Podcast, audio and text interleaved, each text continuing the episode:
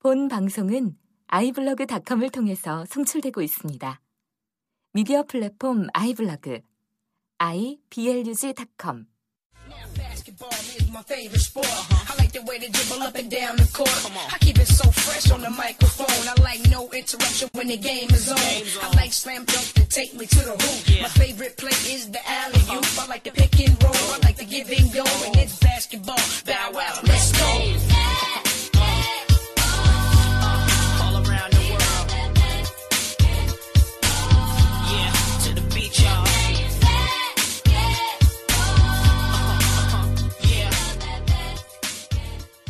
예, 안녕하세요. 농구방송 Clutch Turnover의 부속 방송이자 NBA 팬들 위한 방송, NBA 대담 세 번째 방송이 시작됐습니다. 예, 했던 얘기 또 하니까 힘드네요. 아, 짜증나 죽겠네. 13분 동안 열심히 떠들었는데. 예, 사실 저희가 방금까지 13분 동안 녹음을 했는데, 아, 녹음이 안 된 사실을 뒤늦게 알고, 예, 다시 하고 있습니다. 예, 아, 저는 이제 실수를 한 휴스턴 팬 째째형입니다. 그리고 통화 너머로 마이애미 팬 라르크 씨 오늘도 모셨습니다. 예, 안녕하세요. 예, 이- 예, 지난 2박 3일 동안 예비군 갔다 오면서 조경이 치고 온 나르크입니다. 예, 아, 말 너무 빨리 하시는데. 아, 왜 이렇게 빨리 해요? 듣는 분들은 처음 듣는 건데. 아, 13분 동안 또 그 얘기 또 해야 되잖아. 아, 예. 예비군 훈련, 예. NBA 얘기 많이 하는가요? 좀? 아, 한 3명 정도가, 저 포함해서 한 3명 정도 NBA 보는 사람이 있었는데, 한 명은 멜로빠였고, 한 명은 그냥 이것저것 다 보는 것 같던데요? 따로 빠는 없고. 혹시, 그럴 때 좀, 은근슬쩍, 아, NBA 대담이란 좋은 방송이 있다고 홍보를 하셨어야죠. DC 인사이드 아냐고 물어봤더니 아무도 모르던데, 뭘. 안다고 했으면 신나게 얘기하려고 했는데, 아, 몰라요 이러니까 갑자기 할 말이 없는 거죠. 아, 예, 그렇죠. 제 DC 인사이드라는 사이트 혹시 아세요? 그러니까, 아, 아니요, 처음 듣는데요. 이러길래 뭐, 아니, 더할 말이 없더라고요. 제가 아이, 야, 제가 NBA라는 갤러리라는 데가 생겼는데 제가 거기서 팟캐스트 방송을 하고 있습니다. 들어주세요라고 하자니 아무것도 모르는 사람한테 뭔 말을 해. 아이, 내가 보기엔 아는데, 그냥, 정신 취급받을까 봐 얘기 안 한 걸 수도 있어요. 그렇죠. 아직까지 그게 DC가 막 내놓고 하기에는 조금, 그렇죠. 약간 그러니까, 예. 음, 예, 저희가 이제, 사실, NBA 갤에서, 어, 여러 가지 얘기를 들어봤는데, 뭐 좀, 어, 너무 점잖지 않냐, 이런 말들을 많이 들었어요. 어, 어떻게 생각하시는지, 좀. 예, 저도 그래가지고 뭐 깔 사람들은 확실하게 까고 DC답게 뭐 이게 지금처럼 뭐 약간은 애매한 듯한 포지션? 이도저도 아니게 네 맛도 내 맛도 아닌 이런 거를 좀 벗어나가지고 음 약간은 확실하게 좀 더 색깔 있게 이렇게 가자 DC답게 가자 이런 식으로 저도 얘기를 많이 들어가지고 아 그거 괜찮겠다 그렇게 하는 게 더 낫겠다 저도 이 생각 하고 있었어요. 예. 약간 뭐 저희가 그래도 명색이 DC에서 출발한 방송이니까 뭐 너무 심한 비방하지 않은 선에서는 좀, 어, 뭐 재미있게 얘기하는 걸로. 그리고 뭐 못한 선수는 못한다고 과감하게 뭐 얘기를 해야겠죠. 예. 예 그럼 물론이죠. 다행인 건 제가 좋아하는 팀에게 은퇴를 한 이후라서 다행인 것 같아요. 아. 와데 까지 마세요 좀. 아니, 와데, 누가 와데 얘기했어요? 아, 안 했는데? 아, 나. 본인이 좋아하는 선수를 깔 수 있어야 진정한 그런 DC 정신이에요. 알겠죠? 아, 요즘에 NBA 갤러리에서 자꾸 와대 보고 뭐 호르몬을 맞는 이런 얘기를 하고 있잖아. 아, 학원의 갑작스러운 변화. 이게, 글쎄요, 어, 호르몬 주사를 받은 거 맞나요? 아, 몰라요. 저한테 물어보지 마세요. 예, 근데 올림픽 나간 선수들은 그래도 낫지 않을까요, 좀? 그래도? 예, 좀 아무래도 조금은 있는데 뭐 이것저것 얘기는 많더라고요. 뭐 호르몬 주사 요즘에 뭐 도핑 테스트에도 안 걸리는 것들도 뭐 아. 찾으려면 충분히 찾을 수 있다 이런 얘기들이 있는데 전 그냥 와대가 안 맞았다고 믿을래요. 예, 뭐, 사실 뭐, 루키 때 날렵한 거는 없어진 게 사실이니까, 예, 그건 인정하셔야 될 것 같아요. 예, 그건 그건 그렇죠. 아무래도 또 문화대가리가 냅두니까 2008년에 날, 정말 날렵한 웨이드에서 지금은 그냥 병장 연구하시는 분 같은데, 예, 그립습니다, 그때가. 네. 예, 이제 저희가 이제 본격적인 이제 NBA 근황, 그리고 한 주에, 한 주간의 best worst 선수. 그리고 오늘 주제는 좀, 어, NBA 얘기하면서 가장 핫한 주제. 뭐, 글만 쓰면은 뭐 리플이 한 50개 넘어가는 주제. 바로 그분이죠. 네, 그렇죠. 17년간 NBA의 아이콘이었고 아마 은퇴해도 계속 아이콘일 것 같은 그분 코비에 대한 얘기를 한번 해보죠. 예, 코비 선수가 마침 오늘 얘기할 글 소식들이 많이 나왔어요. 그래서 차차 얘기를 해보는 걸로 하겠습니다.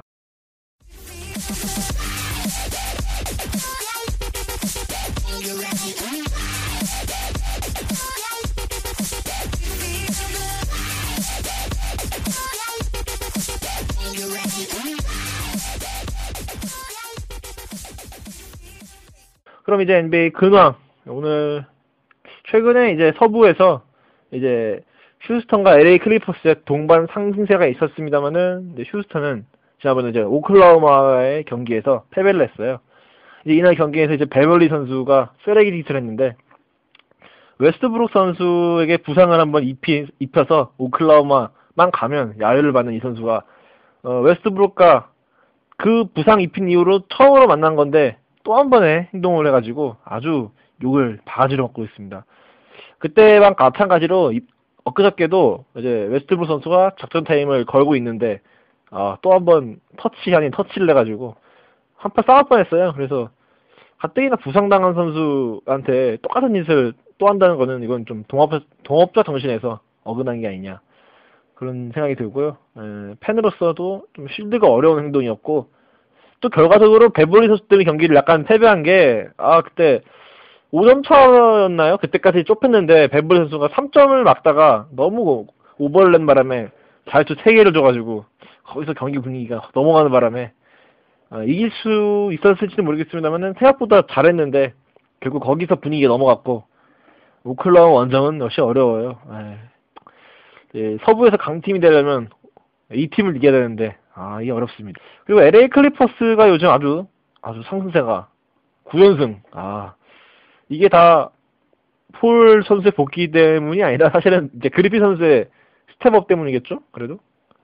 예, 그렇죠. 아무래도 이제 그리핀 위주로 돌아가고 팀 자체도 이제 그리핀이 중심이다라는 걸 보여주고 있는 것 같아요. 전설이 돌아가는 걸 봐도 다 그리핀을 한 번씩 공이 거치고 그리핀이 한 번씩 전술적으로 뭐 셋업을 하면서 중심에서 뭐 포스트업으로 밀고 들어가든지 뭐 페이스업으로 다시 가든지 아니면 그런 식으로든 어찌됐든지 간에 그리핀이 한 번씩은 위주로 돌아가게 되니까 사람들이 어 이제 그리핀의 비중이 폴보다 절대로 적은 게 아니구나 하면서 이제 경기에서도 보이고 있는 거죠. 예, 사실 경기를 보면은 그동안은 그래도 폴이 더 공을 많이 잡고 예, 폴의 손에서 공격이 많이 나왔습니다만 요즘은 뭐 그것도 아닌 게 심지어는 요즘 속공 전개마저도 그리핀이하고 set offense 상에서도 그리핀과 디조의 2대2 플레이라든지 어, 요즘은 뭐 그리핀이 에이스라고 해도 뭐 할 말이 없을 것 같고 폴은 이제 어, 물론 조력자라고 하기에는 아직 좀 뭐좀 뭐, 그렇습니다만은 어, 대등한 관계라고 볼 수 있을 것 같아요 일단. 네 그렇죠 이제 누가 뭐래도 뭐 폴이 아직까지도 현재 NBA에서 뭐 top으로 꼽히는 포인트가드지만 이제 케빈 러브만 제외하면은 파워포워드 최고의 그리핀이 있기 때문에 뭐 그리핀 위주로 돌아간다고 해서 그다지 억울할 것도 없겠죠 뭐. 예, 그리핀 선수가 아주 잘하고 있습니다만은 예, 케빈 러브의 stat을 이길 수는 없을 것 같아요. 아, 이 선수 뭐 샤킬 오닐급 성적을 찍고 있다는 게 사실인가요? 네, 물론이죠. 지금 평균 한 26득점에 13리바운드씩 걷어내면서 어시스트도 4개, 5개씩 가지고 있는데 뭐 이런 이런 에이스가 있는데 당연히 플레이오프는 뭐 껌이겠죠. 러브 선수라면은 한 뭐 못해도 플레이오프는 아마 갈 것 같은데 어 지금 보니까 왜 10등이죠? 어 이게 어 잘못된 것 같아요 순위가 지금 이거. 아. 네 잘못 나온 거예요. 걱정하지 마세요. 케빈 러브가 있는데 10등일 리가 있나? 예 케빈 러브 선수가 있을 팀이 최소한 뭐 서부에서 4강에 될것 같은데 아 제가 잘못된 순위를 봐서 죄송합니다. 예 다음에 다, 제대로 된 순위 다시 한번 말씀드리겠습니다. 예, 예 아.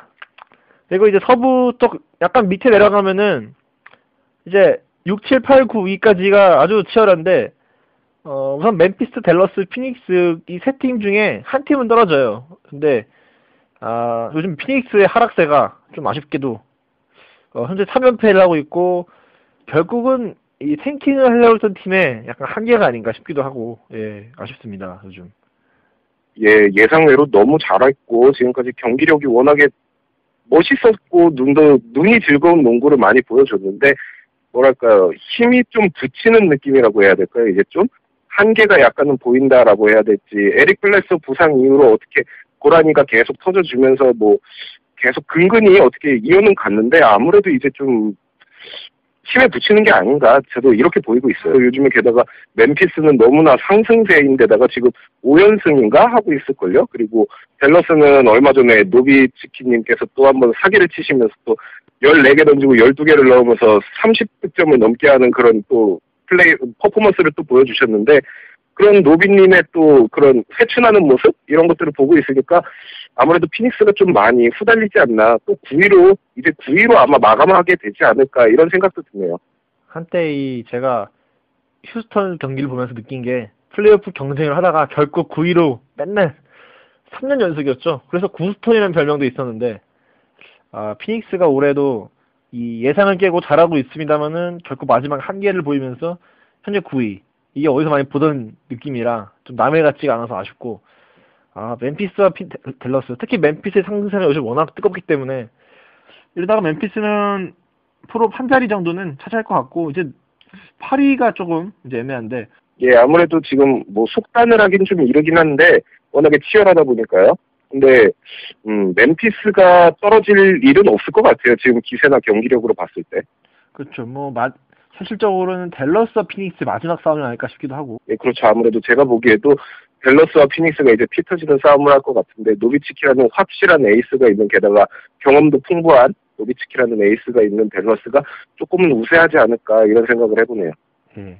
저희가 마지막에 이제 시즌 조금 더 후반기 이제 거의 막바지 다가오면은 그때 한번 이제 이, 이 플레이오프 얘기를 해보는 걸로 어 그때까지도 아직 그 결정이 안 날 가능성이 높기 때문에 한번 그때 얘기를 해보겠습니다. 예.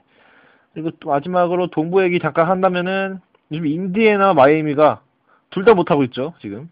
예, 동반 하락을 하고 있는데 지금 마이애미의 하락 이유는 분명해요. 르브론이 못하고 있어요. 네, 르브론이 몸이 너무 무거운데다가 그리고 defensive first team에 그렇게 밥 먹듯이 들어가면서 수비왕을 노렸던 르브론이 아니에요. 지금 르브론은 수비를 넘기고 있어요. 다른 선수한테.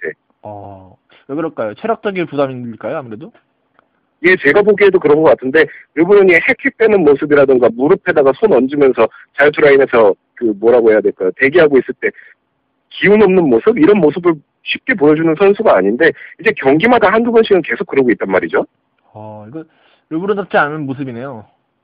네, 그렇죠. 이제 르브론도 아무래도 이제 나이가 30줄에 접어드는 나이다 보니까 뭐 체력이 예전만큼 빵빵하진 않겠죠. 게다가 고졸하고 나서 바로 NBA로 직행했다 보니까 뭐 쌓인 마일리지도 꽤나 많을 테고.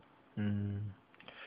이 그런 거 생각해 봤을 때 이제 체력, 체력이 아무리 금강불괴 막 뭐 역대 최고의 뭐 physical을 가진 선수 게다가 체력도 워낙에 빵빵했던 선수라서 지금 이게 좀 유난히 좀 눈에 띄기는 하는데 그래도 뭐 뭐랄까요 이제 체력에 음 게다가 또 시즌 전반기부터 계속해서 관리는 또 어느 정도 받았거든요. 네. 뭐랄까요 출장 시간에 대해서 관리를 받았던 건 아니지만 계속 스포 감독은 39분 뭐 이렇게 뛰긴 했지만 뭐 활동량 자체가 뭐 예전 클브롱 때처럼 막 이리저리 마구마구 날아다니고 이런 모습이 아니라 경기에서 확실하게 할 것만 하는 그런 모습을 보여줬는데도 불구하고 시즌 후반에 이렇게 좀 체력에 문제가 보이기 시작한다는 건 아무래도 나이 탓이 크겠죠. 예. 어, 이럴 때일수록 그 옆에 있는 웨이드와 보시가 활약을 좀 해줘야 되지 않을까요? 예, 근데 보시는 꽤 잘하고 있어요. 지금 뭐 팀이 계속 지고 있어서 그랬지 지고 있는 기간 동안 보시는 계속 잘했어요. 뭐 여전히 뭐 워낙에 유명하지만 뭐 mid-range에서는 쏘면 다 들어가는 듯한 느낌의 그 jumper는 유, 여전히 그 가지고 있고요. 그리고 특유의 그 보시 위주로 돌아가는 전술이라고 해야 될까요? 뭐 르브론이 없을 때 차선책으로 웨이드 그리고 삼선책으로 보시 이런 식으로 돌리는데 그 삼선책이 계속해서 잘 먹히고 있어요. 팀이 계속해서 지고 있다는 게 좀 문제긴 한데 뭐 비즐리가 같이 활약을 해주면서 보시 위주로 돌리면은 또 모르겠어요. 이거 나름대로 에이스가 3명인 팀의 뭐 장점이라고 해야 되겠죠, 이건 또. 예, 그렇죠. 사실 뭐 big 3가 한 명 못해도 나머지 두 명이 잘해주면 되는데 요즘 마이애미가 확실히 어, 10경기 6승 4패로 사실 인디애나가 못할 때 이럴 때 한번 기회를 잡았어야 되는데 그거를 못 잡고 있다는 게 좀 아쉽겠어요. 어떻게 보면은. 네, 좀 아쉽긴 한데 뭐 동부 컨퍼런스다 보니까 뭐 그다지 시드 싸움에서 뭐뭐 7이나 8이나 어차피 만나봤자 마이애미가 이기고 올라갈 거는 뭐 확실하기 때문에 뭐 그다지 아쉬울 것까지는 없지만 그래도 뭐 동부 1위라는 상징성이 크잖아요. 게다가 MVP 경쟁을 만약에 르브론이 평소 컨디션대로 계속 갖고 뭐 좋은 모습을 보여줬다면은 그리고 동부 1위를 하면서 뭐 승률을 오클라호마보다 높이 가져갔다면은 MVP도 뭐 지난번 제가 방송에서 얘기 드렸던 것처럼 MVP도 한번 다시 노려볼 수 있었을 텐데 이제 완전히 거의 한 90% 9할 이상은 넘어갔다고 봐야 되겠죠. 예.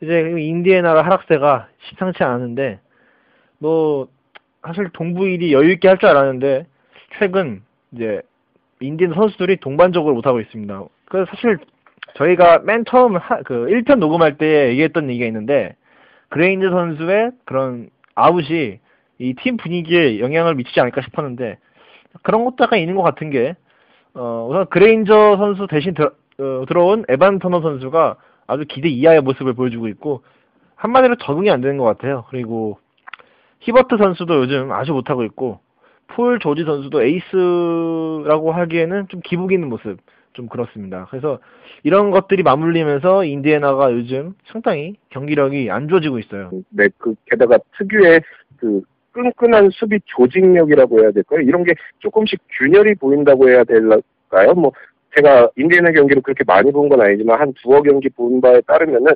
예전처럼 로테이션이 활발하게 돌아가면서 어, 뒤가 비었다 바로 뭐 커버 이런 식의 이게 좀 기민한 그 반응성이 약간은 조금씩 늦어진 것 같아요. 약간. 어, 저는 좀 예, 인디애나 같은 끈끈한 팀 이런 팀이 잘 나가는 것도 보, 보기 좋은 것 같아요. 그래가지고 앞으로도 좀 선전을 기원하고 아 마이애미 같은 팀 맨날 우승하면 재미없잖아요. 그렇죠? 예. 아, 뭐, 인디애나 페이서스에 대한 얘기.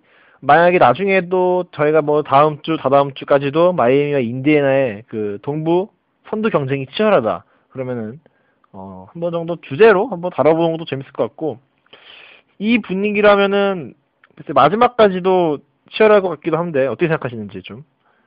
음, 동부 컨퍼런스 1위 싸움은, 글쎄요, 제가 생각하기에는, 지금 르브론의 부진이 계속 이어진다면 그냥 인디애나로 갈 것 같고 인디애나도 동반 부진 중이긴 하지만 예. 음, 르브론이 계속 이 모양 이 꼬라지라면은 아마 1등은 1위 시드는 인디애나가 그대로 차지할 것 같은데 모르겠어요. 지금 르브론이 체력을 세이브하려고 하는 건지 뭐 음, 아마 제 생각에는 예. 일단 예언 하나 하자면은 인디애나가 1등으로 될 것 같아요. 아. 근데 지금 두 경기 차인데 경기 수가 인디애나가 더 많이 했으니까 희망은 있어요. 그래도. 뭐 희망이라기에는 지금 글쎄 정규 시즌은 어차피 별 의미가 없어요. 마이애미한테 몇 번이나 말씀드렸지만 아, 상관없다. 정규 시즌 아. 예 그렇죠. 차라리 제 생각에는 지금 르브론이 이렇게 헥헥대고 있는 모습을 보, 보여주고 있으니까 스포엘스트라 감독이 그냥 아예 결단을 내리고 웨이드 뭐 월차 내는 것처럼 차라리 르브론한테도 뭐 휴식을 한번 주는 게 낫지 않을까. 어, 그럼 이제 근황을 넘어가고 이제 베스트 worst 얘기를 좀 시작해 보겠습니다. 예, 이제 베스트 worst 먼저 라르크 씨부터 한번 베스트 선수 이번 주에 베스트 선수 누가 있을까요? 어, 제가 뽑은 베스트는 멤피스의 마이크 콘리요.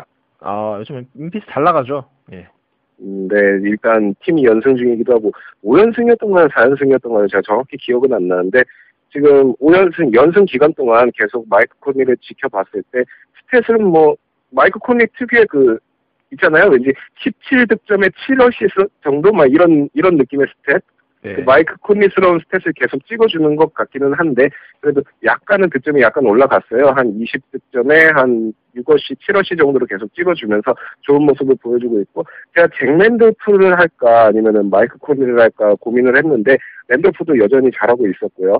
근데 보니까 이제 에이스는 확실히 콘리가 아닌가 이런 느낌이 들기 때문에 경기를 보면은 지난번에 clutch shot으로 뭐 마지막 4쿼터에 winning shot을 넣기도 했고요. 이런 임팩트를 봤을 때 아 지금 연승 중인 팀 게다가 음, 마이크 콘리 정도라면은 이번 주 베스트를 줘도 무방하겠다 싶어가지고 저는 콘리를 뽑았습니다. 네, 뭐 콘리 선수 뭐 아시다시피 뭐 최고의 수비형 포인트 가드이지만은 뭐 공격 쪽에서도 좋은 선수고 일단 뭐 스틸이 좋은 선수고 예, 뭐 사실 멤피스와 클리퍼스의 플레이오프가 굉장히 재밌는데 그렇게 하는 이유 중 하나가 이제 폴을 막는 콘리. 아 이게 재밌는데 뭐 이번 시즌에도 만약에 둘이 만난다. 그러면 폴과 콘리의 어뭐 어떤 분들은 뭐 콜리가 더 폴보다 낫지 않느냐 뭐 심지어 뭐 폴이 짝 콜리 아니냐 뭐 이런 말도 있는데 사실 올 시즌 보면은 콜리 선수가 1옵션이라고 봐도 약간 무방한 게 어, 공을 잡는 횟수라든가, 뭐, 공격에 직접적으로 참여하는 그런 거, 어, 그런 거 봤을 때는 콜리 선수가 이제는 뭐 1옵션, 혹은 뭐, 1옵션까지 아니더라도, 마크 가서가 함께 공동의 그런 팀의 핵심이 아닌가. 예. 네, 그렇죠. 수비에서는 뭐 마크가 핵심이 되면서 정확하게 뭐랄까 로테이션을 돌린다고 해야 될까요? 팀의 확실한 중심 수비축이 되면서 공격도 물론 잘하고 있고요. 그리고 랜돌프는 뭐 상수로서 뭐 한 18득점 10리바운드 계속 상수로 찍어주고 있고 마이크 콘리가 앞에서 앞선 지휘를 하면서 1선에서 뭐 팀을 조율하고 자기가 필요할 땐 득점도 해주고 이런 모습을 보여주고 있는 게 확실히 짜임새 있는 수비팀은 이런 것들이 확실하게 맞물려 들어가면서 지금 분위기 탔잖아요. 또 마크 가솔 돌아오고 나서부터 뭐 콘리도 이번 시즌 초반에 멤피스가 워낙에 부상자가 많아가지고 여러 가지로 문제가 많았었는데 다들 돌아오고 full 전력이 되고 나서 이제 팀 전력이 뭐랄까요 팀의 전술 이런 것들이 이제 손발이 맞아떨어지기 시작하니까 확실하게 후반기에서 힘을 내고 있는 거죠. 예, 그래서 마이크 콘리 선수가 이제 베스트로 선정이 되었습니다. 예, 아 제가 뽑은 베스트 선수는 사실 뭐 피닉스를 이끌고 있는 뭐 고란 드라키치 선수라든지 뭐 여러 선수가 있습니다만은 어, 저는 샬럿의 알제퍼스 선수를 꼽았습니다. 예. 음, 알제퍼스. 공격력이 없는 센터들이 요즘 많은 게 현실인데 어, 저희가 봤을 때는 최고의 센터라는 하워드보다도 오히려 알제퍼슨이 더 공격력만 봤을 때는 더 좋지 않은가 싶고 사실 뭐 스탯에 비해 영향, 가가 없다 팀을 이기하지, 이기하지 못한다라는 좀 비난이 많았는데 최근 샬럿이 어, 현재 동부 7위로 플레이오프 안착권입니다. 이게 사실 알제 영입이 효과가 제일 크지 않은가 싶은데 개인적으로는 올 NBA 팀에 들것 같아요 이 선수가. 음, 그 정도까지 평가하시는구나. 뭐 좋은 선수예요 그래도. 그러니까 저는 이번 주 베스트는 알제 퍼슨으로 선정해봤습니다. 예. 음. 어 이제 워스트 예 이번 주 최악의 선수 누군가요? 아, 뭐 물어볼 것도 없죠. 저는 마이애미 팬인데 르브론을 까야죠 이제. 아 드디어 왔군요 시간이. 예. 아 지난 예비군 가 있는 동안도 한 경기인가 두 경기인가 했던 걸로 기억하는데 그때 시카고전 한 경기를 하고 그리고 나머지 한 경기가 어디랑 했던 경기인지 모르겠지만 졌고 그리고 제가 지금 예비군에서 돌아오자마자 브루클린하고 했는데 브루클린한테도 지금 졌죠 또. 예 오늘 졌어요. 아, 지난 샌안토니오부터 시작된 이 르브론의 부진이 계속 좀 오래가는 장기화되는 지금 조짐을 보여주고 있는데 스탯만 보면은 뭐 아. 르브론 상수에도 못 미치는 그런 점수를 보여줬죠 또. 예, 시카고전에서는 17득점 9리바 8호시 했는데 어, 언뜻 보기에는 아. 언뜻 보기에는 뭐 괜찮은 것 같은데 야투가 이때 23개를 던져가지고 8번. 아 이날은 좀 르브론답지 않은 무리한 슈텔레. 예, 아무래도 근데 그게 보이는 것 같아요. 샌안토니오전에서 시작됐잖아요, 부진이. 근데 샌안토니오에서 전반전 때는 아예 뭐랄까 포포비치 감독이 전반전 때 르브론을 좀 보는 간 보는 이런 경향을 보여주다가 후반전 때 아예 sagging으로 바꿔버렸거든요. 네. 근데 르브론이 그 sagging으로 바꾸는 후반전에서 적응을 못하고 자기가 던지는 어, 어, 날 비워? 날 비워? 나 이래봬도 꽤 잘 넣는 사람 선수인데 하면서 던졌는데 안 들어가고 거기서 위축되고 또 다음에 또 비워버려요. 그러면은 내가 이번엔 넣고 만다 하면서 또 던지고 또 안 들어가고 이게 반복되다 보니까 후반전 때 아예 넘어가 버렸거든요. 그 기세가. 어... 여기에서 시작된 야투 부진이라고 해야 될까요? 이제 at rim 그러니까 paint zone 안에서의 득점이 아니면은 지금 르브론의 슛을 믿을 수가 없어요. 지금 내내. 사실 르브론 선수가 점퍼가 좋은 이미지는 여전히 아닙니다만은 스탯상 봤을 때는 사실 좋은 편 아니에요, 그래도? 이게 굉장히 좋은 편이라고 할 수도 있었는데 지금 아예 샌안토니오전에서 지금 여전히 계속 뭐랄까 머릿속에 남아있는 것 같아요 그 느낌이 아 나를 나를 이러다가 나 킹인데 나 킹인데 이러다가 안 들어가니까 자기 자신한테 실망을 하고 자기 몸은 또 예전에 젊을 때처럼 둥둥 날아고 이러다 보니까 어느 순간부터 정신력적으로 약간은 조금씩 음 뭐랄까요 쇼크를 받았다고 해야 되나 이러면서 슈팅이 계속 난조로 보이고 있는데 이게 만약에 오래 간다 이러면은 음, 마이애미의 상승세라고 해야 될까요? 하락세라고 해야 될까요? 뭐 여전히 성적은 뭐 10승 10 음, 지난 10경기 동안 6승 4패로 뭐 5할 이상으로 6할에 승률 보여주고 있긴 하지만 계속 이런 식이라면 아무래도 만약에 이 부진이 플레이오프까지 이어진다면은 동부는 무조건 마이애미가 final 나가겠지 이 예상조차도 어떻게 보면은 또 무너질 수가 있을 수도 있다는 거죠 이게. 사실 뭐 르브론의 커리어를 봤을 때는 사실 보스턴이 많이 르브론을 괴롭힌 팀이라고 할 수 있습니다만은 최근에는 이제 시카고와 샌안토니오가 상당히 괴롭히고 있죠. 네, 그렇죠. 보스턴하고 뭐랄까 보스턴하고 시카고는 진짜 말 그대로 르브론을 괴롭힌 팀이라면은 샌안토니오는 완벽하게 좌절을 안겨줬던 팀이었죠. 네, 뭐 첫 파이널에서 정말 슬픔을 남겨줬고 또 작년에도 사실 솔직히 르브론이 잘했다고 보기엔 좀 진짜 어렵다고 볼 수 있는데 어떻게 생각하시는지? 예, 제가 생각하기에도 뭐 스탯상으로는 그냥 르브론 상수 정도 찍어줬는데 이게 잘 뭐 르브론이 잘해서라고라고는 좀 힘들고 계속 내내 그냥 어느 정도 경기 조율에만 신경 쓰면서 중간중간에 효율적인 득점 몇 번 해주고 그러다가 뭐 헤드밴드 벗겨진 그 이후부터 약간씩 개념을 찾아갔던 것 같은데 뭐랄까요 악바리 근성 이게 그, 그 다음부터 생겨난 것 같은데 글쎄요 압도적인 퍼포먼스 뭐 final MVP로서는 무조건 르브론 이런 모습까지는 솔직히 좀 아니었죠. 그렇죠. 물론 이제 마지막 경기에서 좋은 모습을 보여줬습니다만은 애초에 알렌 선수 3점이 안 들어갔으면 우승도 못할 뻔했고 그리고 우리가 르브론을 기대하는 거는 사실 그렇죠. 퍼포먼스죠 사실. 그런 모습을 잘 보여준 선수가 사실 예 웨이드 선수 아니겠어요 사실? 그렇죠? 아, 물론이죠. 웨이드는 음, 댈러스한테 지난 2010년 11년도 final에서 그 말까지 나왔었잖아요. 만약에 마이애미가 big 3 첫해 우승을 한다면 final MVP 웨이드다. 이 얘기까지 나올 정도로 르브, 르브론이 또 final에서 17.5점에 8점 리바, 8.0 리바운드였던가요?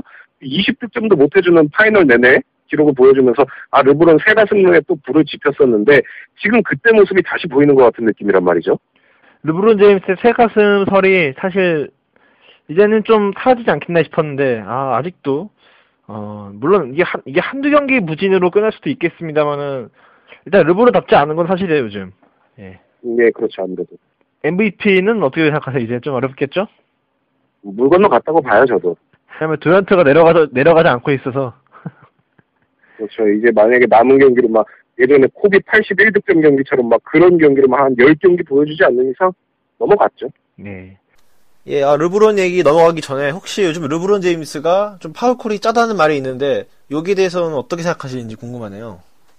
어, 저는 일단 마이애미 팬인지라 좀 입장이 르브론의 입장에서 좀 생각하는 게 뭐 있다 보니까 좀 그런 걸지도 모르겠는데 제가 보기에도 좀 파울콜이 약간 짜다는 느낌은 있어요. 요즘에 옛날처럼 들이대고 나서 르브론이 심판한테 일단 부쩍 짜증내는 일이 많아졌거든요. 왜 이게 파울이 아니냐 이런 제스처를 취하면서 자꾸 들이대고 레이업 실패하고 이런 부분이 좀 많아지는데 글쎄요 옛날에 르브론의 파울 call이 좀 후하다 이런 말들도 있었는데 요즘에는 오히려 너무 짜지 않느냐 이런 말까지 나오는 거 보니까 일단 제가 보기에도 좀 그런 것 같아요. 좀 들이댔을 때 음, hard하게 좀 contact이 많이 일어났을 때 수비수한테 파울을 안 주는 경우가 요즘 들어 왕왕 좀 보이는 것 같더라고요. 어... 단기적으로 봤을 때는 이 선수가 글쎄 뭐 슛 쪽으로 가야 될지 아니면 아예 파워포워드로 가야 될지 어, 어떻게 생각하시는지 좀. 음, 지금 발전 상황으로 봤을 때, 그리고 르브론의 몸 상태로 봤을 때, 음, 지금부터는 이제 파워포워드로 아예 전업을 하는 부분이 맞다고 봐요. 그리고 지금도 솔직히 명목상 스몰포워드지, 그 offense적인 부분에서는 게임 leading을 하는 파워포워드거든요. 지금 거의. 그러다 보니까 음. post 비중을 훨씬 더 높이는 방향으로 이런 식으로 가는 게 더 낫지 않을까 이렇게 생각하고 있어요, 저는. 아, 예. 네, 르브론 제임스가 worst로 아, 선정이 되는 어떻게 보면 좀 놀라운 일인데 저희는 NBA 최고의 선수라고 해도 예 그런 거 없습니다. 못하면 그 주에 못하면 못한 겁니다. 못하면 까야죠. 예 그렇습니다. 어 제가 뽑은 worst 선수는 사실 이번 주에는 그렇게 눈에 띄는 worst 선수가 사실 저도 르브론 제임스 하고 싶었는데 아이 이 양반이 먼저 한다길래 저는 좀 예, 좀 다른 선수를 찾아봤어요. 그래서 이제 팀 성적은 좋습니다만은 개인적으로 이 네임밸류에 비해 못한 선수를 좀 검색해 보니까 최근 이제 이 선수 득, 이 스탯을 제가 먼저 말씀드릴게요. 예. 최근 일주일 경기에서 일단 출전 시간은 28분으로 좀 적긴 적어요. 이게 약간 핑계거리가 될 수 있습니다만은 13득점에 예, 리바운드 3개, 어시스트 8개, 야투율이 42%, 3점슛은 1.3개. 어, 이 기록만 봤을 때는 누군지 좀 잘 모르실 텐데, 예. 혹시 모르시겠죠? 기록만 들으면 거의 JJ 레디 기록 같은데. 아, 아, 그니까 뭐, 어시가 좋으니까, 뭐 그냥, 준수한 주전급 포인트 가드 정도의 기록 같죠? 그냥 13득점에 8어시 네, 그렇죠. 정도. 예. 네. 그런데 이게 누구냐면은, 어, first team까지 유력한 스테판 커리의 올시즌 이번 주 기록입니다. 예. 아, 사실 최근에 몸이 안 좋아요. 그래가지고 이제 감독이 예, 잭슨 감독이 블레이크 선수를 많이 기용하면서 이 선수 커리 선수의 시간을 좀 줄여주긴 합니다만은 아, 그래도 야투율이나 뭐 기록이 이 커리 선수 이름값에 비해서는 좀 많이 못하고 있어요, 사실. 그렇죠. 이제 음, 크리스 폴, 스테판 커리 얘네를 first team으로 뽑는 사람들도 꽤 많았을 텐데 많이 아쉬운 기록이네요. 그렇죠. 반면에 제가 언급을 안 했습니다만은 제임스 하든 선수가 요즘 올스타 브레이크 이후로 정말 엄청난 모습을 보여주고 있는데 사실 뭐 이 커리, 폴, 하든 이 셋 중에 두 명이 아마 first 될 것 같은데 어 커리가 요즘 못하고 있기 때문에 물론 이제 일주일 정도만 못하고 있어요. 그래가지고 뭐 first team 선정에는 문제가 없을 수도 있겠습니다만은 최근에 몸이 계속 안 좋기 때문에 어, 출전 시간이 늘어나지 않는 이상은 기록도 줄 테고 이게 약간 영향을 미칠 것 같습니다. 그리고 문제는 슛이 안 들어간다는 게 문제예요. 커리 선수는 역시 아, 고감도 슈팅, 정말 미칠 듯한 3점 슛 이게 트레이드 마크인데 최근에는 그냥 얌전한 패스 포인트 가드가 된 것 같아가지고 오늘도 좀 오늘은 이제 13득점에 11어시스트로 좋은 활약을 보였습니다만은 어, 공격 쪽에서 약간 소극적인 모습을 보여주면서 이 커리 선수 특유의 평균 23득점의 기록이 요즘 안 나오고 있는데 몸이 빨리 회복되길 바랄게요. 네. worst 선수로 선정해서 죄송합니다만은 뭐 다시 한번 이 정도 선수라면은 뭐 반등할 선수이기 때문에 예, 저는 믿고 있습니다. 이제 본 주제로 넘어가겠습니다.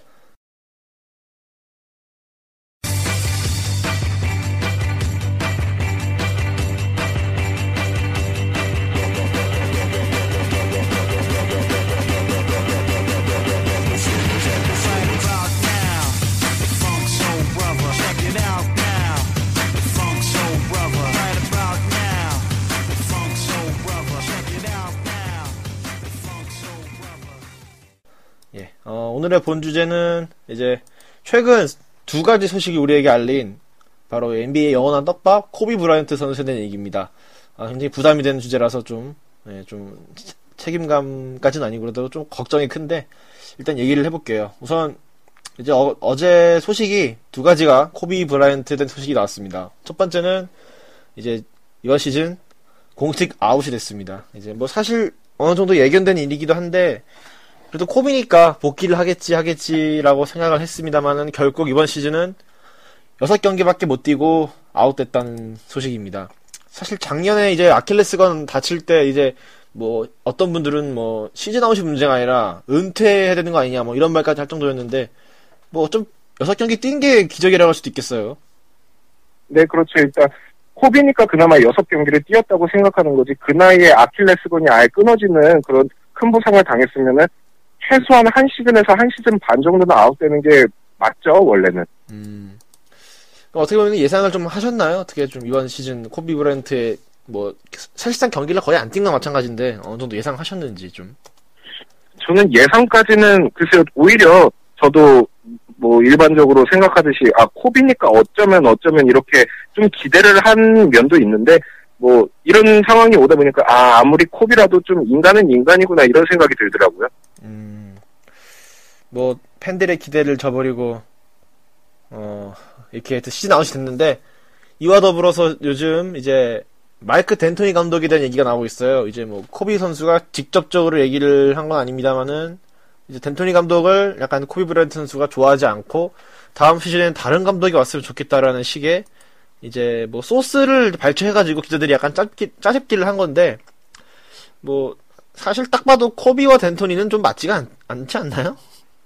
예, 굉장히 좀 상, 서로 너무 상반된 스타일을 가지고 있죠. 일단 코비는 나이가 들면서부터 그 활동량이 무척이나 줄어들고 옛날처럼 수비를 잘하는 것도 아닌데 음 덴토니처럼 많은 시간을 뛰면서 활발한 활동량을 가지고 가고 누구든지 한 번씩은 공을 만지게 하면서 마구 패스를 마구 돌리는 식의 그런 식의 오펜스에서는 코비가 상당히 좀 이질적으로 보였죠. 이제 그런 것들과 함께 코비 브라이언트 선수의 마음이 어떨지는 정확히 나온 건 아닙니다만은 지금으로서는 덴토니 감독과 좀 결별하는 게 좋지 않겠느냐 이런 말이 있습니다.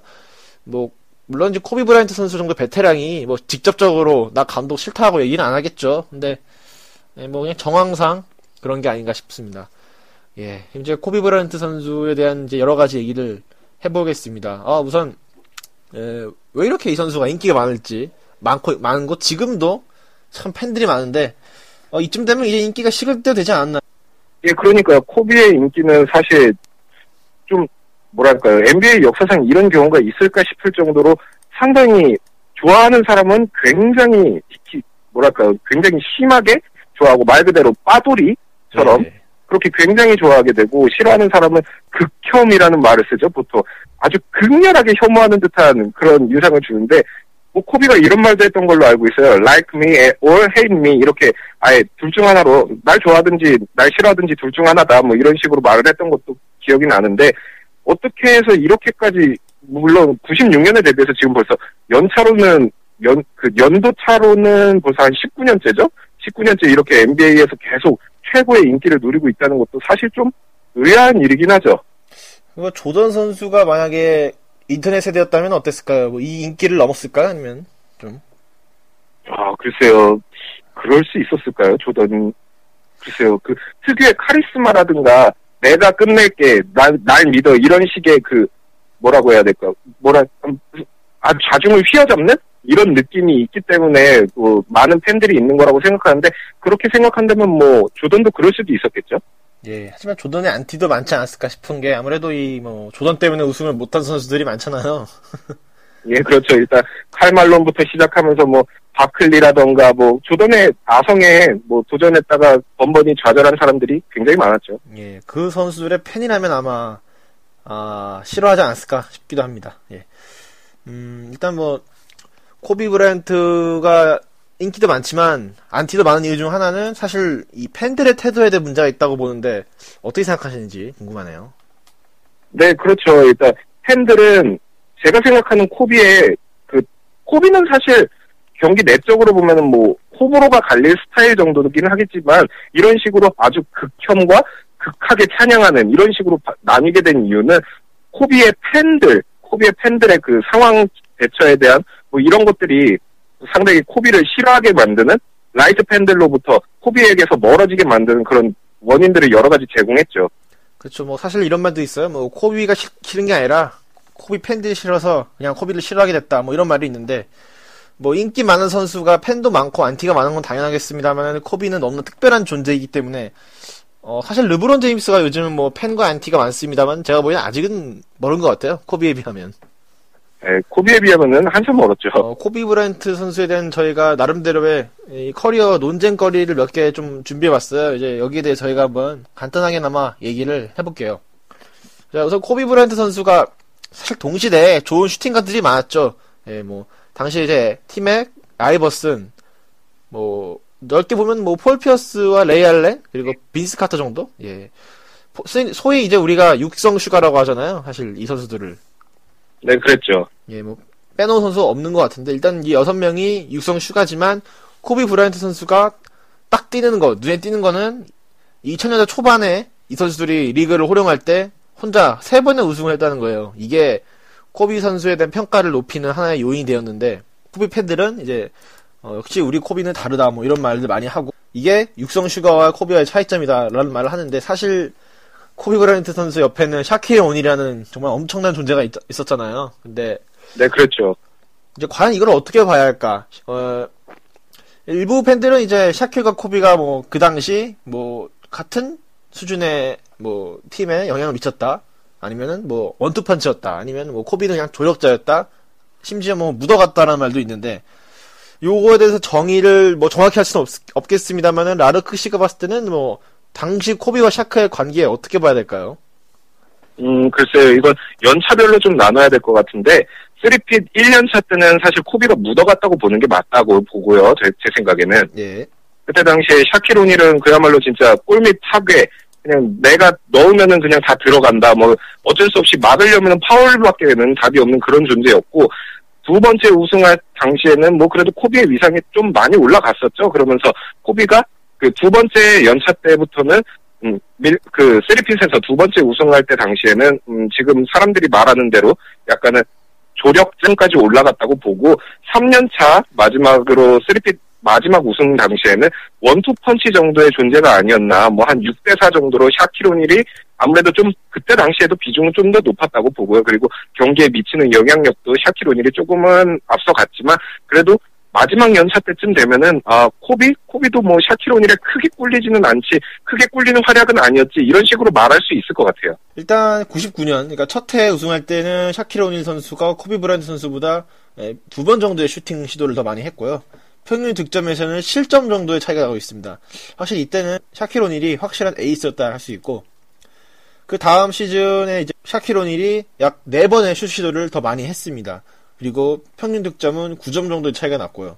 예, 이제 3peat 마지막 시즌에서는 아 오히려 슛 시도가 코비 브라이언트 선수가 더 많네요 한 번. 어, 음, 이렇게 되면 마지막 시즌 정도 되면 이제 코비와 샤킬이 뭐 동급이라고 봐도 될 것 같아요. 아니면 원투펀치 정도. 3년을 통틀어 보면은 결국 어 제가 제가 봤을 때는 그냥 원투펀치라고 봐도 될까요? 네, 3년 내내 뭐 평균으로 치자면은 코, 아, 한 샵, 샵 70에 코비 30 아니면 뭐 샵 65에 코비 35?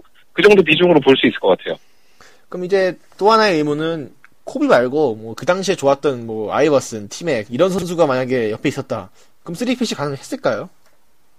음, 좀 이거 가지고도 여러 가지 논쟁이 많이 되는 걸로 알고 있는데, 뭐, 코비를 싫어하는 사람들은, 아, 그, 그, 그 당시에 뭐, 코비가 무슨 소용이냐, 티맥도 필요 없다, 뭐, 그 당시에 그냥 준수한 슈팅가드, 뭐, 주전급 슈팅가드면은, 리그 평균 정도면은, 3peat 가능하다, 샤킬 오닐이 워낙 대단했으니까, 이렇게까지 말을 하는 사람도 있는 반면, 코비가 있었기 때문에 3peat을 할 수 있었다, 뭐, 이런 식으로 실드를 치는 사람들도 있는데, 그래서 제가 보기에는 객관적으로 봤을 때는, 코비가 아니더라도 충분히 3peat이 가능했을 것 같아요. 그때 당시에 뭐, 빈스 카터 정도만 옆에 있었더라도, 뭐, 3peat 정도는 충분하지 않았을까, 이렇게 생각해요. 음, 사실 이 당시 샤킬 오닐과 옆- 같이 뛰던 슈팅 가드들은 좀 특혜 아닌 특혜를 받았던 게 당시 이제 샤킬 오닐은 기본 더블 팀에 뭐 트리플 팀까지 사실 유인하는 선수이기 때문에 어, 기본 이상의 공격력을 보유한 선수라면은 그 빈 공간을 노린다든지 뭐 수비가 몰리는 틈을 타서 노마크 찬스 이런 거를 봤을 때는 코비가 아니라 이제 뭐 다른 선수가 있었어도 3peat까지는 뭐 모르겠습니다만은 뭐 그에 버금가는 성적을 내지 않았을까 예, 뭐 저도 그렇게 생각합니다. 어, 그러면은 이제 샤킬과 코비의 그런 관계는 일단 원투펀치 정도로 저희가 좀 합의를 네, 합의가 합의라고 해야 되나요? 좀 동의를 일단 네. 했다고 서로 치고 네. 어, 사실 뭐 이제 샤키로닐과 이제 결별을 했죠. 이제 뭐 코비 브라이트 선수가 좀 불미스러운 사건에 연루돼서 그게 결과적으로는 지금은 이제 약간 꽃뱀이라는 결, 결국 그런 게 증명됐습니다만 당시에는 엄청난 엔티를 몰고 오게 된 하나의 요인이 되었고 가- 법정에 섰을 때 코비가 이제 샤키를도 했는데 나는 왜 나, 나, 나만 가지고 그러냐 이- 이런 말 해가지고 소위 이제 물귀신이었죠. 그래가지고 샤킬도 레이커스 떠나고 이제 코비의 이제 도- 이제 홀로 서기 시즌이 시작되었는데 어, 이때부터 이제 코비 브라이언트 선수가 이제 1옵션을 담당하면서 이제 너무 이기적인 게 아니냐, 너무 혼자 슛을 던지는 게 아니냐 이런 말이 많은데 stat상으로 전성기라고 볼 수 있는 2005, 2006 이제 뭐 81점도 했었던 그리고 평균 35점이라는 그리고 슛시도가 무려 시즌 27번 27번이면 던지다 지칠 것 같은데 예 이때 선수들 로스터를 말씀드리겠습니다. 뭐 다 아실 테지만 라마 오돔 선수가 있죠, 물론. 이제 라마 오돔까지는 그래도 좋은 선수라고 볼 수 있는데 그 다음부터는 이제 뭐 콰미 브라운, 스무시 파커, 뭐 크리스 밈, 브라이언 쿡, 예. 그냥 이름 정도 들어본 선수들 그냥 이런 팀이라면은 코비 브라이언트 선수가 다소 이기적으로 던져도 좀 쉴드가 될까요? 어떻게 생각하시는지? 예, 그래서 흔히 말하는 그런 게 있잖아요. 코, 코비 안티들이 코비 팬들을 조롱하기 위해서 하는 말. 그래서 대책은 있습니까? 이 말이 그래서 나오게 되는 것 같긴 한데, 어, 좀, 제 생각에는 그런 걸 아무리 좀 감안을 한다고 해도 코비의 27번 평균 슛 시도는 해도 해도 너무하긴 했죠. 뭐- 아, 아이버슨도 비슷했던 것 같은데, 일단, 근데, 그거는 조금 다르게 생각해야 될 게, 아예, 음, 필 잭슨 같은 경우에는 내가 코비를 말리지 못하겠다. 코비는 언젠가 내가 가만히 코치 그 보드판을 내려두고 코비를 가만히 그 지켜봐야 할 때가 있다. 이런 말까지 했던 반면에 래리 브라운은 그래 네 할 대로 해봐 하면서 아예 감독 자체가 아이버슨을 밀어줬다는 차이점이라고 하면은 뭐 이런 정도가 있겠죠. 음, 지금 제가 기록을 보고 있는데, 일단, 커리어 슛시도는 아이버슨이 또 많긴 많아요. 일단, 아이버슨은 커리어 평균이 21번의 슛시도, 코비는 19, 19번 시도인데, 제가 봤을 때도 아이버슨의 전성기였던 이제 필라델피아 시즌을 생각해 보면은, 아시다시피 뭐 아이버슨 아- 아예 공격을 아예 맡기는 그런 라인업이었잖아요. 뭐 수비 나머지 네 명이 다 하고 뭐 그런 라인업이었는데 어 코비 같은 경우는 그런 라인업이 아니라 약간 강제적으로 이제 슛을 많이 던질 수밖에 없는. 그러니까 아이버스는 컨셉을 아예 그렇게 한 거고 코비는 컨셉이었는지 모르겠습니다만은 그냥 이제 선수들을 못 믿은 거라고 볼 수도 있고 뭐 실제로 대책이 좀 없긴 했어요. 사실 뭐 물론 이제 사실 뭐 파커나 브라운에게 공격을 맡기기에는 좀 그렇긴 했죠. 그리고 그렇죠. 사실 콰미 브라운한테 패스를 주겠어요. 스무시 파커한테 패스를 주겠어요. 예, 뭐 제가 코비의 입장은 아닙니다만은 뭐 어느 정도는 이제 이해를 할 수 있습니다. 뭐 그건 이해를 하는데 이제 또 하나 칭찬해줄 수 있는 점은 그래도 그 아무런 로스터 데- 데리고 서부 플레이오프는 보냈다는 거 이거는 좀 칭찬을 해주고 싶은 부분이고 그렇지만 이제 슈시도가 좀 많긴 많네요. 확실히 이때가 아, 네, 그렇죠. 아무래도 거, 그 뭐랄까요, 그 강간 사건 그 이후에 뭐 가뜩이나 팬층과 안티층이 와- 그 거의 양 양극화된 이런 상황에서 이런 식의 호불호가 극 극단적으로 갈릴 수밖에 없는 이런 플레이를 보여주고 난 뒤에는 뭐 더 이상 돌아올 수 없는 강, 강을 건너게 된 거죠. 서로의 팬들 간에. 코비가 이적이라는 그런 떡밥을 유지할 수가 있는 그런 좋은 얘기가 사실 그 앤드루 바이넘 선수가 팀을 떠날 때 한 말이 있죠. 어, 코비 브라이언트 선수가 너무 슛을 많이 던져서 나는 리바밖에 할 게 없었다. 뭐 이런 식의 말도 했었고 그리고 하워드 선수가 작년에 이제 팀을 떠날 때도 약간 코비와 굉장히 좀 논쟁이 있었다는 루머도 있고 그게 정확히 밝혀진 건 아닙니다만은 하워드도 좀 코비의 많은 지나친 슛시도 본인에게 패스를 안 주는 거에 대해서 좀 불만 아닌 불만을 표출한 적이 있는 걸로 기억하는데 글쎄 뭐 코비가 빅맨을 못 살린다고 봐야 될까요? 아니면 너무 누가 오든 본인 슛을 던질 건 다 던진다고 봐야 될까요? 음, big man은 글쎄 이 차이인 것 같아요. 코비는 게임을 조립하려고 하진 않고, 그러니까 게임 자체를 보면서 상황을 보면서 뭐 이 상황에서는 여기서 이런 식으로 패스를 돌려야지 이렇게 생각한다기보다는 일단 내가 뭐가 됐든지 간에 휘젓든 슛을 쏘든 뭔가 하나 하고 그 뒤에 뭔가 비는 장면이 있으면 A 패스는 한다. A 패스는 해주겠다. 이런 느낌인데 A 패스는 사실 되게 잘해요. 커리어 평균으로 봐도 어시스트가 평균 어시스트가 다섯 개에 육박하는 걸로 알고 있는데 네. 뭐 A 패스 자체는 굉장히 잘해요. 비는 사람 잘 보고 하지만 게임을 조립하려는 모양은 전혀 아니죠. 코비 팬들도 인정을 하는 것이 이제 욕심이 많다는 거는 인정을 하더라고요. 그래가지고 물론 이제 욕심이 많은 거는 선수로서 좋은 점일 수도 있고 뭐 너무 욕심이 없는 것보다 나을 수도 있겠습니다만은 에, 바이넘 선수와 하워드 선수가 동시에 불만을 표출한 거는 좀 생각을 해봐야 되지 않을까 싶어요. 네, 어느 정도는 문제점이 있긴 있다. 뭐 아예 shield를 그냥 무작정 칠 수만은 없겠다. 이렇게 볼 수 있죠. 그래서 웨이드 선수는 좋은 big man과 뛰어본 적이 에, 보쉬 외에는 아 샤킬 오닐이 있었죠. 샤킬 오닐 때는 이런 말이 나왔나요? 전혀 없었죠. 굉장히 서로 팀 케미가 잘 맞았고 샤킬 오닐은 내가 이제 화- 완벽하게 웨이드의 조력자다 이런 말까지 했었고 웨이드가 샤킬 오닐하고 헤어진 이후에도 뭐 샤킬 오닐이 샤킬 오닐이 했던 말처럼 르브론이 들어온 뒤에 내가 샤킬 오닐이 했던 것처럼 내가 르브론에게 넘겨주는 것 뿐이다 이런 말을 할 정도로 서로 간의 관계가 상당히 이질적으로까지 독특했던 상황이었죠. 사실 샤킬 오닐이 가드하고 지금까지 원만한 팀 케미를 유지했던 적이 그다지 많지는 않잖아요. 유일하게 이질적으로 웨이드와는 상당히 잘 맞았었죠.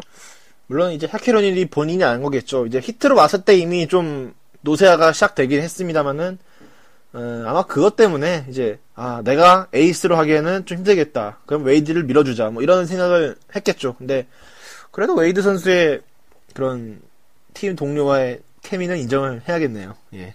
네, 그렇죠. 그 제가 알기로 코비 선수가 성격이 좀 요즘은 많이 좋아졌는데 그 당시 그러니까 옛날 작년 재작년까지만 해도 좀 좋게 말하면은 뭐 소심하다고 해야 되고 약간 독불장군 스타일이라서 팀 동료들과도 그렇게 대화를 많이 안 했다고 하는데 이게 약간 반영이 될 수도 있을 것 같아요. 뭔가 고, 고등학교를 졸업하자마자 바로 프로 무대에 뛰어들면서 많은 돈을 만지게 되고 이러다 보니까 인성적으로 좀 덜 성숙한 모습이 굉장히 많이 보였었죠. 사실 그 농구도 팀 스포츠인데 대인 관계 그러니까 뭐 팀 동료끼리 친해야 서로 농구할만 나고 그런 건데 그런 쪽에서 코비 선수가 약간 소홀하지 않나 싶기도 하고 네, 그렇죠. 사실 지금까지 코비의 모든 커리어를 살펴봐도 코비하고 유별나게 친했다라고 할 만한 선수는 뭐 파워가솔 정도밖에 없을 거라고 봐요.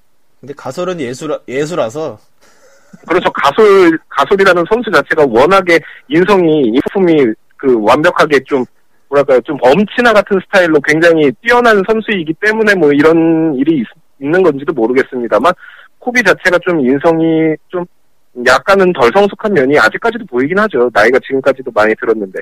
코비가 이기적이다가 말하 기엔 좀 어렵습니다만은 생각을 해봐야 되지 않냐. 뭐 확정 쉴드를 치는 건 좀 문제가 있다. 예, 이렇게 네, 그렇죠. 아무래도 좀 반대 반대 그 안티들의 얘기에도 귀 기울 만한 귀 기울일 만한 면이 분명히 있다. 이런 식으로 정리할 수 있을 것 같네요. 예. 하지만 이제 그에 반박을 하는 이제 코비 팬들의 말은 이제 두 가지가 있죠. 우선 샤킬과 떠난 이후에도 코비는 좋은 커리어를 유지했다는 건데 그 두 가지는 역시 우선 2007-2008 MVP 수상 그리고 다음 시즌에 이제 두 연속 우승 예, 이 두 가지를 얘기할 수 있는데 저희가 이제 이 얘기를 해볼게요. 우선 2007-2008 NBA MVP 아 이게 최근 MVP 중에서 아마 가장 논쟁이 있는 MVP가 아닌가 싶었는데 시- 지금도 약간 틈만 나면 말이 나오는 그런 떡밥이잖아요 사실 이게 네, 그렇죠. 뉴올리언스와 승수 차이는 사실 1승밖에 나지 않았던 걸로 기억해요. 레이커스가 57승이었나 했던 것 같고, 뉴올리언스가 56승이었던가? 그런 식으로 1승밖에 차이가 안 났는데, 2차 stat이나 뭐 1차 스탯 그 어떤 면을 찾아보더라도, 크리스 폴이 사실 코비에 비해서 꿀릴 게 하나도 없었죠. 제가 아쉬운 거는 이 코비 선수의 기록이 이때 막 그렇게 막 어, 물론 좋았는데 코비의 커리어는 이때보다 더 좋았던 시즌이 더 많아요. 그런데 크리스폴의 기록은 이때가 지금도 career high 수준인데다가 포인트 가드의 기록을 봤을 때 이, 앞으로 이런 기록이 나올 수 있을까 싶을 정도인데 뭐 다들 아시겠습니다만은 이 시즌 크리스폴의 기록이 21득점에 11 어시스트, 2.7 스틸, 야투율은 48%, 턴오버는 2.5개에 불과합니다. 아, 참 말할수록 아, 너무 참 좋은 기록 같은데 반면 이제 코비의 기록은 물론 좋았죠. 이제 전 경기 출장했고 28득점, 뭐 6리바, 5어시, 야투율은 45%였는데 어 크리스 폴이 없었다면 당연히 뭐 이거 MVP 줄만 합니다만은 사실 이거 뉴올리언스가 원래 좀 그렇게 당시 강한 팀의 이미지는 아니었는데 정규 시즌 2위를 했다는 거 그리고 LA 레이커스는 가- 가솔이 왔다는 거를 생각을 한다면은 저는 폴에게 줘야 되지 않나. 또, 예. 네, 그 부분에 동감을 하는 게, 그리고 일단 라인업을 살펴보더라도, 뭐, 뉴올리언스 라인업 나쁘진 않았어요. 타이슨 챈들러부터 시작해서, 뭐, 주력자로 굉장히 좋은 활약을 했었던, 뭐, 데이비드 웨스트라든가, 뭐, 나이는 들었지만, 노쇠화는 시작됐지만, 여전히 외곽에서는 무서웠던 페자 스토야코비치, 뭐, 이런 선수들이 있으면서, 뭐, 나쁜 라인업은 아니었죠. 서부에서도 충분히 한 플레이오프권에는 안착할 만한 라인업이라고 봤는데, 그렇다 하더라도, 서부에서 2위를 할 정도의 라인업인가? 크리스 폴을 뺀다면은 만약 크리스 폴을 빼고 뭔가 주- 준수한 다른 포인트 가드라고 한다면은 이게 과연 서부에서 그 빡센 서부에서 그 1위 다툼을 할 만큼 굉장히 좋은 라인업인가 생각하면 좀 의문점이죠 이건. 예. 근데 이제 당시 이제 레이커스는 뭐 길버트 아레나스가 사기라고 할 정도의 트레이드를 했고 사실 파우 가솔 선수가 지금은 노쇠가 됐습니다만 당시로는 뭐 올스타급 선수였잖아요. 이걸 둘을 봤을 때 글쎄요 저는 그러니까 크리스폴의 기록이 너무나 희귀하다는 거죠. 이거를 좀 높게 보- 높게 보고 싶은데 사실 지금도 포인트 가드가 20득점 10어시스트를 하는 경우는 없었 없어요 이제. 데런 윌리엄스가 네츠로 가서 한번한 적이 있는 건데 그걸 빼면은 없고 아마 앞으로도 나오기가 쉽진 않을 것 같은데 코비를 줘야 했던 이유는 이거죠. 우선 전체 1위 그리고 마지막 그 둘의 맞대결에서 승리 이게 좀 임팩트가 있었다. 그리고 코비는 커리어가 이제 슬슬 내려가고 있던 시점이라고 볼 수 있고 크리스폴은 아직 한창 젊을 때니까 뭐 코비 선수 좀 우대하는 차원에서 줄 수 있지 않느냐. 뭐 크리스폴은 나중에 받을 수도 있고 뭐 그런 네, 그렇죠. 예, 그런 네. 여론이 있었어요 당시 기억하시는지? 네, 사실 제가 지금 와서 돌이켜 보면은 그것도 그래요. 말 그 어느 정도 일리가 있는 말인 게 코비 정도의 그 all time으로 따져봐도 뭐 슈팅가드 사실 조던 빼면은 어디 누구 하나 들이대도 꿀릴 거 없는 오히려 근소 우위를 점하는 코비인데 MVP 한 번 없는 MVP 한 번 없이 커리어가 마감된다? 이것도 사실 좀 굉장히 좀 뭐랄까 받아들이기 힘든 부분이긴 하죠. 그러면은 이 시즌 MVP는 라르크 씨가 봤을 때는 크리스폴이다. 뭐 이런 식 건가요? 네, 굳이 만약에 따지고 만약에 지금 와서 다시 MVP 수상을 하라고 한다면은 저 제가 만약에 MVP 그 투표를 하는 기자라면 저는 크리스폴에 한 표를 줄 것 같네요. 예, 저도 크리스폴. 왜냐면 기록에 그러니까 코비 선수의 이 당시 기록은 어, 다른 선수들도 그러니까 그 당시에는 말고 그 전에 뭐 티맥이나 뭐 웨이드나 그리고 코비 코비 본인도 했던 기록인데 크리스폴의 기록은 앞으로 보기 힘든 기록이라는 면에서 참 두고두고 에, 크리스폴 팬들에게는 참 아쉬울 것 같아요. 이때가 진짜 만약에 가솔이 오지 않았다. 그러면 코비 선수의 우승 가능했을까요? 아, 이건 대단히 어려운 질문인데, 만약에, 그냥 바이너만 있었다. 그냥 바이너만 원래 있던 선수니까. 아, 그러면은 많이 어렵지 않을까요? 어, 물론 가솔이 오기 전에도 2007-2008 시즌에 레이커스가 플레이오프권에는 든 걸로 기억을 해요. 그런데 가솔이 있고 없고의 차이는 너무나 크죠, 사실. 네, 그렇죠. 일단, 그때 당시에, 그리고 만약에 다른 팀들을 생각해 봤을 때, 가솔이 없었다면 과연 보스턴을 넘을 수 있을까요? 그때 빅3가 한창 그 우승을 하기 시작할 때인데, 빅3가 첫 시즌에 우승하고, 두 번째, 세 번째 시즌에 뭐, 가넷의 부상이라든가, 뭐, 노세아가 진행되면서 약간씩은 힘을 잃어가는 모습이었는데, 파워 가솔이 없었다면, 가넷이 부상을 당했어도 보스턴 넘기는 힘들지 않았을까 싶네요, 제 생각에는. 어, 제가 봤을 때는 보스턴과의 final은 좀 어렵지 않을까 싶어요. 저- 제가 봤을 때는. 음, 네, 그렇죠. 한 번쯤은 어떻게 가능할까요? 글쎄요, 좀, 야, 좀 아, 근데- 회의적이긴 합니다만. 아, 전, 네. 전제는 이제 바이넘 선수가 터진 거죠. 이제 실제로 잘했잖아요, 실제로. 네, 그랬죠. 일단, 바이넘이 터졌다면, 한 번쯤은 가능도 했을 것 같은데, 일단은 좀 회의적이긴 하네요. 음, 변수는 이제 뭐, 오덤 선수가 뭐 활약을 했느냐, 그리고 뭐, 레이커스 정도면 물론 이제 가솔이 아니더라도 누군가는 데려왔을 것 같긴 한데, 저는, 물론 이제 레이커스 팬들이나 뭐, 코비 팬들이 뭐 가솔을 무시하는 건 아닙니다만은, 은근슬쩍 코비 선수 혼자 우승시켰던 뉘앙스라는 말을 한 사람도 좀, 요즘은 좀 없습니다만, 예전에는 좀 제가 많이 본 것 같아요. 그게 좀 되게 불편했고, 그러니까 샤킬과 코비의 관계가 이제 샤킬이 1옵션, 코비가 2옵션이라고 본다면은 같이 봐야 한다는 거죠. 이제. 네, 저도 그렇게 생각하는 게, 가솔 정도면은 사실, 밀레니엄 그 첫 번째, 스리핀에서 첫 번째 우승할 때, 그 샤키로네가 코비의 그, 그 상관관계라고 해야 될까요? 그 부분들보다도 오히려 더 큰 비중을 차지했죠. 첫 번째 우승 당시에 샤킬과 코비의 비중을 생각한다면은, 뭐, 가솔 정도면은 충분한 원투펀치라고 볼 수 있죠. 원맨팀 우승은 절대 아니었죠. 좋은 동료들의 지원이 아니었다면은 좀 어렵지 않을까. 예, 그렇게 생각합니다. 네, 마- 저도 동감해요. 예. 마지막으로 작년 시즌 얘기를 하는 걸로 마무리할게요. 작년에 아시다시피 판타스틱 4가 망했죠. 앤토니하고 너무 안 맞는 선수들을 영입했어요. 뭐, 일단 그 선수들을 그런 식으로 뭐 하워드, 내쉬, 코비, 가소를 쓸 거면은 덴토니를 덴토니를 제외한 다른 감독을 썼어야죠.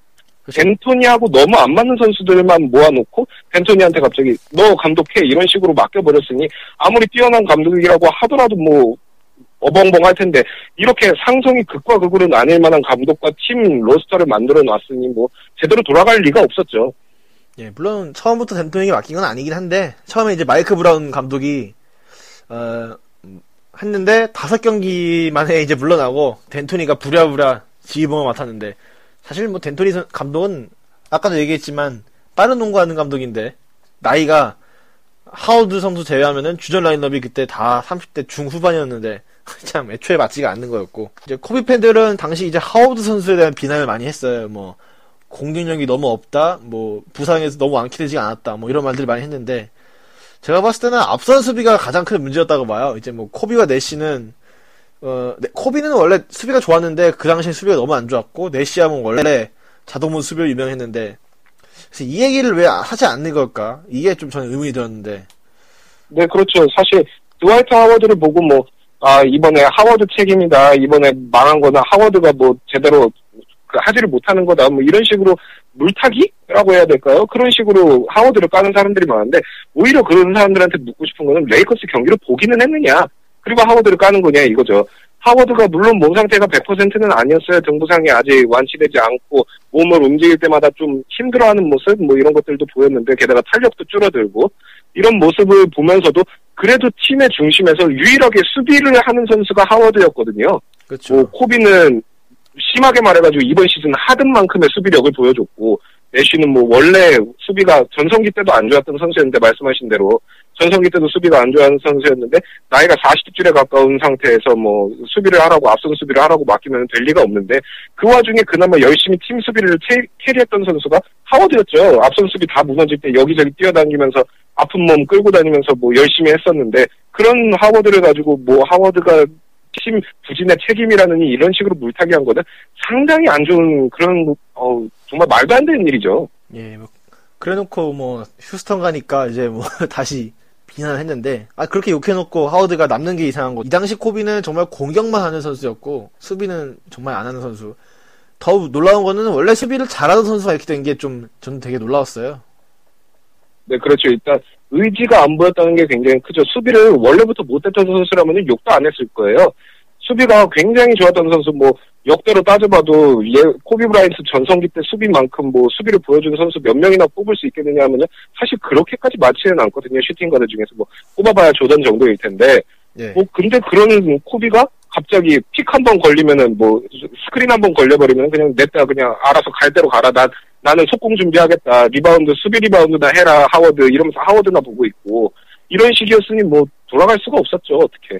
이제는 뭐 코비 선수가 이제 부상을 당해서 이제 뭐 어떻게 될지 모르겠습니다만은 아 연장 계약 어떻게 생각하세요? 2년 23 mil. 아, 이거, 그렇죠. 1년당 23 mil이었죠? 네 맞습니다. 네. 그렇기 때문에, 아, 이거는 팀 salary에 굉장히 문제가 많죠. 아무리 코비라고, 한, 뭐, 코비니까, 코비의 레이커스의 franchiser이자, 뭐, 역사상 넘버2의 코비니까, 슈팅 가드 넘버2 코비니까, 안겨준 레이커스 구단에서 이해는 갑니다. 이해는 가고, 제가 레이커스 프런트 쪽이라고 하더라도, 굉장히 고민은 많았겠죠. 고- 코비 정도인데, pay cut을 시켜버릴까? 이거 좀, 시- 의문이 있죠. 그리고 사실 pay cut도 맞기는 해요. 일단 코비가 32 mil씩 받았으니까요. 그 전에 계약에서. 예, 맞긴 맞습니다. 부상이 있는 선수였다는 거죠. 이제 언제든지 기량이 떨어질 수 있는 선수한테 아 너무 많은 돈을 준 게 아니냐. 물론 저는 어차피 내 돈도 아니고 내가 응원하는 팀도 아니니까 그리고 코비 브라이언트 선수 프랜차이즈고 우대할 만 합니다만은 팀 자체 팀 전체적으로 봤을 때는 이게 과연 게다가 또 내시나 내시라는 또 salary 그 사오는 네, 선수도 또 십 mil씩 잡아먹는 그분 계시고 그렇죠. 있는데 은퇴 안 하신다고 하는데 얼마 전에 이거 어떻게 해야 될지. 아 근데 은퇴하라고 하는 것도 좀 웃기죠. 뭐 남의 어, 자기 돈도 아닌데 야뭐돈 포기해 이렇게 말할 수는 없으니까 예 그렇습니다만 네, 그렇죠. 일단 네 이번 시즌과 다음 시즌까지 계약이 돼 있는 걸로 알고 있어요. 내시가 10밀 정도의 계약으로 다음 시즌까지 계약이 돼 있는 걸로 알고 있고 그리고 다음 시즌과 그 다음 시즌까지 코비가 2년 연장 계약을 맺은 걸로 알고 있는데 그렇다면은 일단 내년 시즌에는 32밀을 먹고 들어간다는 뜻이거든요. 팀 셀러리에서. 그렇죠. 32밀을 내시와 코비 두 명이서 먹는다는 건데 내시는 솔직히 이제 말하면은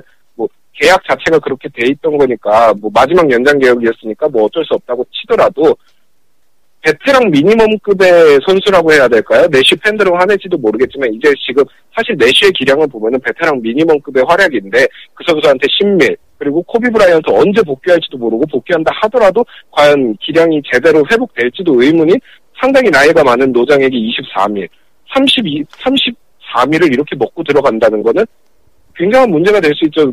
음, 어떤 FA를 영입하느냐에 따라서 뭐 좀 다르겠지만 maximum급 FA 하나 영입하고 나면은 나머지 다 베테랑 minimum으로 영입해야 된다는 뜻이거든요. 이제 그렇죠. 그게 문제인데 뭐 레이커스의 리빌딩 아니면 FA 영입 이런 거에 대해서는 저희가 나중에 한번 얘기를 해보는 걸로 하고 일단 코비 선수 얘기는 이 정도로 어, 마무리하기 전에 이제 한 줄로 이제 라드크 씨 코비 선수에 대해서 이제 정리를 해본다면 어떻게 정리를 할 수 있을까요? 굳이 한마디로 코비를 표현하라고 한다면은 저는 그냥 코비에게 응원의 말을 한마디 해주고 싶어요.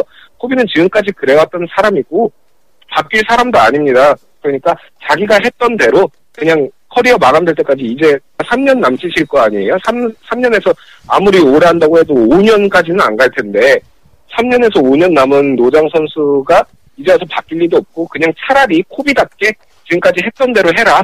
뭐 헤이터들이 욕하든 뭐 지금까지 했던 대로 안티들이 아무리 욕을 해도 코비는 코비다워야 코비도 코비잖아요. 또 코비가 코비답지 않으면 이제 또 NBA가 재미가 없을 거예요.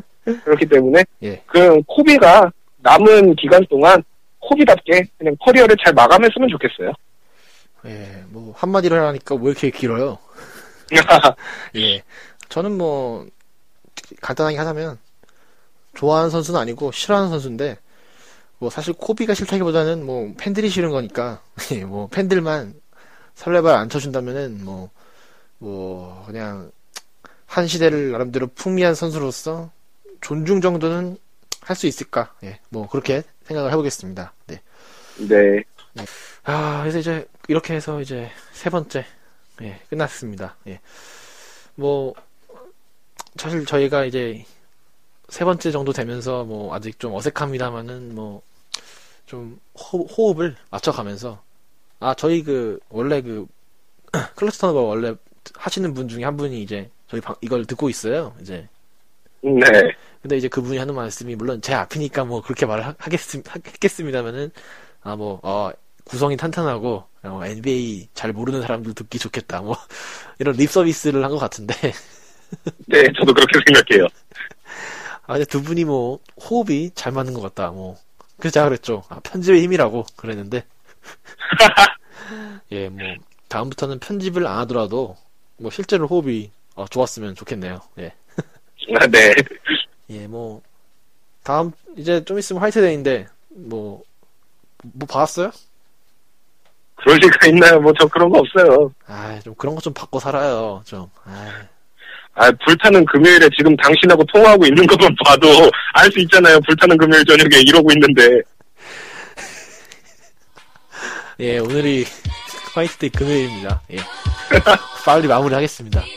예, 오늘 방송, 예, 여기까지 하겠습니다. 예, 감사합니다. 네, 감사합니다. 예.